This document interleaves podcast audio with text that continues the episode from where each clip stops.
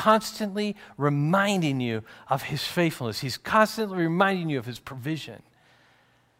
To stop and look around. What has God given to you to remind you of his generosity and his kindness? I mean, just think about it. If you think about it, I mean, it's, it's a beautiful, beautiful picture to see what God's done. You know, sometimes, you know, I, I wonder if, you know, later on, you know, I'll be praying to God and complaining about something that happened to me or something. And I just sometimes imagine God just responding to me like this Oh, yeah, Jeremy, that, that, that, that is bad. Yeah, that, that is frustrating. Yeah, I know you went through that difficulty. Uh, you know, you know, you know, or maybe maybe I'm having this conversation. Let's let's move away from God. Maybe I'm having this conversation when I finally get to heaven and I'm talking to you know Peter or someone. And I'm like, you know, hey, it was rough. You know, man, I, I went through this, I went through that, and everything. And then he's like, yeah, uh, yeah, that, that is pretty bad, man. I'm sorry you had to go through that. Um, yeah, when did that happen? I'm like, man, that was. Oh, let me see the year. Ah, that was 2022. Yeah, that was pretty rough. He's like, oh, yeah, yeah. W- wasn't that the year you went to Hawaii? You know? Thanks, Peter you know? But he's right. He's right, yeah. I mean, God has given us so much, so much blessing that we just do not deserve. You don't have to go to a, a trip or, or something like that to see that. Daily food. How many people are struggling even with that? He says, rejoice. I commend joy. Be joyful. So, what are you allowing to rob you of your joy today? I want you to wrestle with that question. What is it that you're saying, okay, I am not happy or I am not joyful right now because of this? And then what I want you is I want you to look at this, I want you to read these words I commend joy. That's the solution. That's wise living in life under the sun. In the presence of sin, the wicked. So while the wicked scheme against God and his church, we gather to celebrate, right? This is why we're here today. We're here because we have something to celebrate, my friends, right? We have something to celebrate. And so, so this, this and, and what celebration is not complete without something to eat, right? Right? When you get together to celebrate, you're always you're having cake or something like this. We get together, we got something to eat even. God's given us something to look forward to and to celebrate here I commend joy. So, one of the things I hope and I pray every Sunday that when we gather together, and there's a time for a bunch of different emotions and things like that during a worship service, but my prayer, my prayer is that we find joy every Sunday together here in our singing and at the table here in our conversations with one another and of course in the word worship or excuse me wisdom under the sun joy. I got to go through a couple more. The next word I told you to remember is acceptance. Okay, this is um, uh, verses 16 into chapter 9. Okay, so verse 16 of chapter 8 when I applied my heart to know wisdom and to see the business that is done on earth, how neither day nor night do, do one's eyes see sleep, then I saw all the work of God that man cannot find out the work that is done under the sun. However much man may toil in seeking, he will not find it out. Even though a wise man claims to know, he cannot find it out. Verse 1 of chapter 9. But all this I laid to my heart, examining it all, how the righteous and the wise and their deeds are in the hands of God. Whether it is love or hate, man does not know. Both are before him. Acceptance. Accept the limitations of wisdom. Accept the limitations of this life. We will drive ourselves crazy if we insist that we have to figure out every nuance about why things happen. And, and, and I'm going to tell you, this has been, over the last, I would say, decade or so, a freeing thing for me to be able to say, I don't know. Okay? To be able to say, I, I don't, or, or I don't have enough information to have an opinion on that. Okay? All right? I mean, how many times do you see that on social media? Right? Well, you know, I don't know that I have an opinion on that, right? You know, in fact, our missionary Irfan, uh, he posted something similar to that, and it was it was it was something that that I've taught that that I've worked through myself. It's like you know, it's okay to say I don't know. We got to accept the limitations of this world. We got to accept the limitations that we are not going to be able, even the wisest of us, there are going to be things where we just simply say, I don't understand. I don't know why this happened. I don't know what the end game here is. I don't know what the purpose God has for this. And the sooner we get to that, actually, the more wise we will be. This is wise living in life under the sun, is that there's some things that we just, just can't explain. And again, that doesn't mean that we just we, we shut off our reasoning mind or or anything like that. Of course, we, we can we can try to search things out. And and I spend a lot of time searching things out in the scriptures, but in the end of the day, we're not going to understand everything. We will not know or understand all of what happens in our life under the sun. And if we just accept that, Kohelet is saying that's wisdom. That's how you live wisely, is by saying there's some things that you're just not going to understand. This is a theme in the scripture. Job, he went through some difficult times, and he says this, uh, um, or this was his friend saying to him, it was actually good what he said Can you find out the deep things of God? Can you find out the limit of the Almighty? It's higher than heaven. What can you do? It's deeper than Sheol, the grave. What can you know? He says, he says, You're trying to figure all this out. He says, Are you going to be able to know everything about God? Of course, this is coming from Deuteronomy 29 29. The secret things belong to the Lord our God. But the things that are revealed belong to us and to our children forever, that we may do all the words of this law. So, what he's saying, he says, yes, God has revealed some things. And you need to act on that. And you need to obey those things. You need to do those things. But there are some things that are just secret, that God has not told you. Listen, if you're a parent, you get this. There are some things that you just don't tell your kids, right? Okay? So, kids in here, sorry, your parents aren't telling you everything, all right? Okay? All right? All right? So, they're telling you the stuff you need to know, right? Okay? But they're not telling you everything because, well, one, it's probably not in your best interest to, for you to know everything. And number two, here's the other thing your parents don't know everything, okay? Right? The secret things belong to God sometimes. We just got to accept that. We got to accept the limitations of that. And if we insist that, no, we got to figure this out, we got to know this, we're going to drive ourselves crazy. And this life under the sun is complex, but the things that we need to know it's been revealed and revealed clearly. We need Jesus Christ. We need we got the scriptures. We have First Peter says the scriptures, in the scriptures, we have all things necessary for life and godliness. Okay? So you can know how to live this life in this world through the scriptures, what the Spirit of God teaches you through the scriptures. And this is what we try to do each week. We try to teach that so that we know how to live wisely like Koheles is encouraging us to do. So we accept, okay? So we've had uh, uh, uh, several words here so far, right? So we've had submission, right? So we submit to authority, excuse me. We fear God. We, we joy. He commends joy even in the midst of difficulty and, and, and sin, cursed world. We're to be joyful because we have something to be joyful about in Christ and what God has given to us and his kindness to us. We talked about accepting our limitations, and now we have two more, and that is perspective here. Verse 2 of chapter 9 uh, is, it, we see, it says, in uh, it is the same for all, since the same event, okay, happens to the righteous and the wicked, to the good, to the evil, to the clean, to the unclean, to him who sacrifices, to him who does not sacrifice. As is the good, so is the sinner, and he who swears is as he who shuns an oath. This is an evil that is done under the sun, that the same event happens to all. What is he talking about there? He's talking about death. He's talking about this idea that there are things that happen in, in, in, difficulty, but also death is included here, what he's talking about here. How do I know that? Well, he talks about death here. Look at uh, verse, the end of verse 3. Also, the hearts of the children of man are full of evil and madness in their hearts while they live. And after that, they go to the dead. But he who is joined with all the living has hope, for a living dog is better than a dead lion. So, what is he saying here? He's saying, here's wisdom you live this life through the perspective of death. Live this life through the perspective of death. That seems morbid. No, it's just being real. That's what this book is all about. This book is about just ripping facade off and just saying, we're going to have a frank conversation here. He says, you got to live this life through the perspective of death. Death is certain.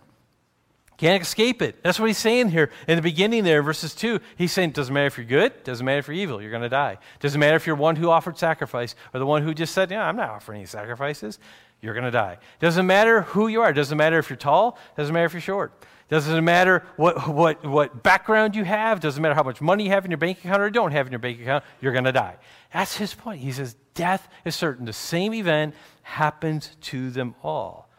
Live with that in mind that we're living for a time. For a time. Death is final. We don't get another chance. This is what he's getting at when he talks about a living dog is better than a dead lion. I love the line so much, I just made the title of the sermon. Uh, but it was just, I just love the imagery. Although it's probably, uh, it was probably more clear to the original audience than to us, since, you know, we're a culture that loves and reveres dogs. This culture was not, okay? Um, basically, He's basically saying here a mangy mutt is better than a majestic lion if Fido is still alive and the lion is dead. That's what he's saying here. Because, you know, in this culture, dogs were considered scavengers. They were just, just, they were not considered pets. They were considered just like the lowest of the low. And so he's saying, you know, we have the majestic lion here that is just, we're in awe of. You go to, you know, I, I love seeing this video. It, it, it, it, was so funny. It's like there's a line at the zoo, and you know how you got the glass there and everything, and you know, a kid was there, kind of, you know, just like making faces at it and all the stuff and everything. Just and the lion's just sitting there and everything, and then all of a sudden the lion just goes like this. And kid you know, runs away, you know. You know well, yeah, I, I, I, would too. I mean, that, that, glass, you know, I mean, I don't know, you know, my, lions are majestic. You know, you hear them roar and they're strong and they're powerful, you know, except if they're a football team. But other than that, other than that, okay, they're, they're just these great, great animals here, okay? These wonderful animals. You have that. And then you have this mangy dog that, you know, maybe only has three legs and you know his hair's all matted and you know and you know eyes are crossed and everything like this. And he's just kind of you know trotting around there. Kohelet says well if the lion's dead the dog's better. Right? Right? If the lion's dead the dog's better. You know death is final. There's no other chances here. When you're dead you're dead. Now again keep in mind here, Kohelet is not denying the existence of an afterlife. He's not talking about that. That's not his point in the conversation. We talk about death in various levels as well, right? We don't always talk about death as the gateway to eternity. We talk about, listen, you know, when I'm dead, it's done, right? That, that when we say that, we're not denying an afterlife. We're just saying that's what we're focusing on here. This is what the author is doing. He's just focusing on the fact that when you're dead, it's done. It's final. There's no second chances here. All right? He's, he's restricting his comments on death to what we experience, right? And uh, in terms of what our experience to this date is. It's like, you know, I, I don't know what it's like to die. I just know that when I'm dead, I'm no longer here. And what it means for a life under the sun. Life is, uh, excuse me, death is sudden here. We see this in verse 11 and 12. He says, and he, and due to time, I'm not going to read all of it there. He says, a man, does, verse 12, does not know his time. He talks about it's like a fish or a bird that's caught into his snare here. It's sudden here. You see, here's what he's saying. The wise person lives knowing that, that, that we don't know how many days we have left. And we don't wait until a later time to, know, to do what we know is right. That's foolishness, he's saying. He says, listen, you live through the perspective of death, knowing that it's going to come, it's going to happen, and it's going to happen suddenly. And, and, and, and, and when it does, it's final, and there's no second chances. He says, live in light of that, live with that perspective. So, so you take advantage of those times. You have a relationship right now. Listen, I'm telling you, one of the things, and again, I, I hesitate always to give parenting advice because I'm on the front end of this, okay? But here's what I'm going to tell you from lots of, uh, of, of observation and even a little bit of what a little bit of experience I have. You take advantage of the time that you have with the kids while you got them. If you have adult children, say amen, right? Okay, you take advantage of that. Too many people are so focused on career and so focused on, on other things that are going on, and, and, and they miss out there on their kids. Let me tell you, you live in life knowing that there's time is limited. I'm telling you, every person who I've ever talked with, and I've talked with a lot of people who are older, wiser, who have lived beyond me, and I always talk about this and I'll say, you know, boy, I, I you know, you, your kids are, you know, Wayne mentioned in, in Sunday school that both his children were in their 40s, which Beth appreciated. And so, um, but the, the idea is this, is that you talk to anyone with adult children or older children, they'll tell you it goes by like that. Just like that. My brother has kids that are graduated, and he, he's like, how does this happen? He's like, and, I, am the same way. I'm like, I remember when they were born, twins. I remember holding them both, praying over them. It was like yesterday. You know, life is short. Live in that perspective. Don't make this life all there is. That's not the point. If that's what you heard me say, then, then, then, then we, we had a miscommunication there somehow. What I'm saying is that we are put on this earth for a reason. We have life and breath right now for a reason. But it's limited. Don't waste it. Don't waste it. Live in light that death is certain and it's final and it's going to happen when you least expect it many times. This is how we're to live wisely. We don't fear death, we don't bemoan death. And that actually leads us to the last piece of wisdom or how we live wise under sun, and that's priority. Look at verse 7. Go. Eat your bread. Enjoy. And drink your wine with a merry heart. For God has already approved what you do. Let your garments always be white. Let, your, let not oil be lacking on your head. Enjoy life with the wife whom you love all the days of your vain life that he has given you under the sun, because that is your portion in life, and your toil at which you toil under the sun. Whatever your hand finds to do, do it with all your might. For there is no work or thought or knowledge or wisdom in Sheol to which you are going. He says, Listen, listen, go, enjoy this life. Live this life. This is not certain. I mean, he's not replacing eternity with this. He's saying this is how you live wisely right now. You don't bemoan death. He, the reason why he puts it there, he's just talked about death here. And he says, well, man, man we, we can just like, you know, bemoan that death is coming and, oh, you know, what's the point? And everything. He says, no, no, no, go. There's a command there. He says, this is your priority. Enjoy life. Now, this is the, at least the sixth time in the book where Koheleth is telling us to enjoy life. And more is coming in the book. That constitutes a theme right? This is what he's saying over and over again. In fact, one author says this about verse 7 here, uh, uh, verse, yeah, verse 7 here. He says, This is this idea of go and enjoy life, this idea here, verse 9 actually, enjoy life. He says, This is the message of Ecclesiastes in a nutshell, right here. He says, We're to enjoy this life, life under the sun. After discussing death, he brings, the, the, brings up enjoying life again because he doesn't want us to bemoan death. Uh, it certainly allows to allow it to rob us of enjoying life. Enjoying life is approved by God, according to verse 7. You don't have to wonder about that. And enjoy life with other people, verse 9. Or do we just put up with other people? He has a special word, and he uses the illustration of spouses here. I think it could be transcending to all relationships, but he very specifically talks about a spousal relationship here. let me just tell you this, particularly husbands, but this applies to both men and women, husbands and wives. If you're too busy to enjoy life with your spouse, your busyness is keeping you from obeying God. In other words, you're sinning. Okay?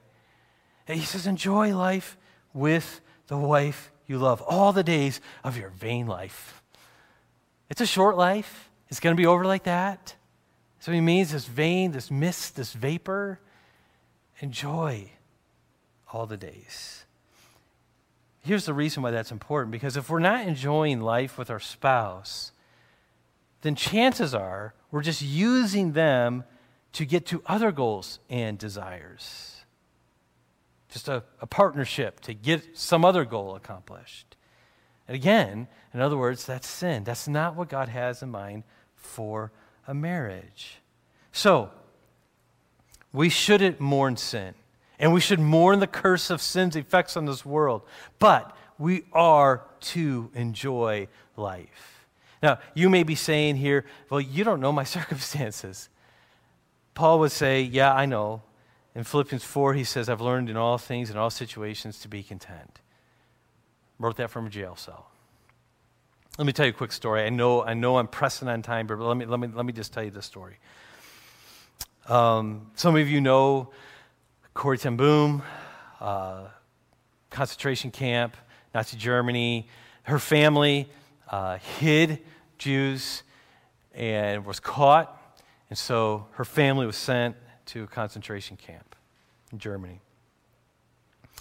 She had a sister, Betsie, and they were talking and they were in this barracks. And maybe some of you have heard the story before but they were in this barracks and they, and they read this passage of the bible where it said that they were to be content and they were to rejoice in all things and they said well how can we rejoice in a situation like this how can we rejoice when it is so cramped in this barracks and they were trying to come up with different ways and and Betsie was doing a little bit better job of Corrie, and Corrie really wasn't into it. You can read about this in her book, The Hiding Place.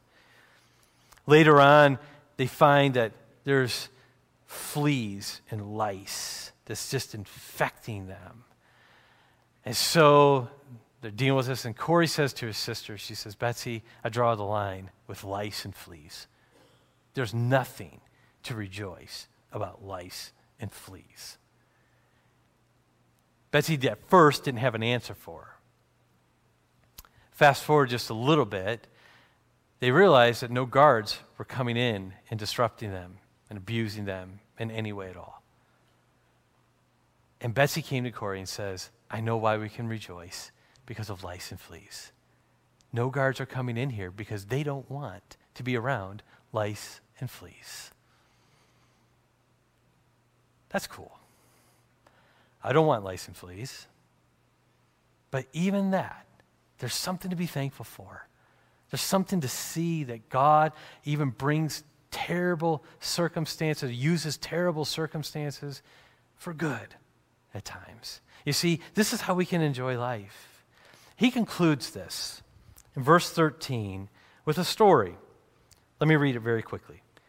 Verse 13 of chapter 9, he says, I've also seen this example of wisdom under the sun. And it seemed great to me. He says, Here's a cool story, is what he's saying. There's a little city with a few men in it, and a great king came against it and besieged it, building great siege works against it. But there was found in it, in this little city, a poor, wise man.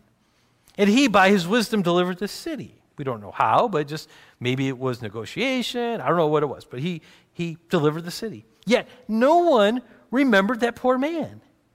But I say that wisdom is better than might, though the poor man's wisdom is despised and his words were not heard.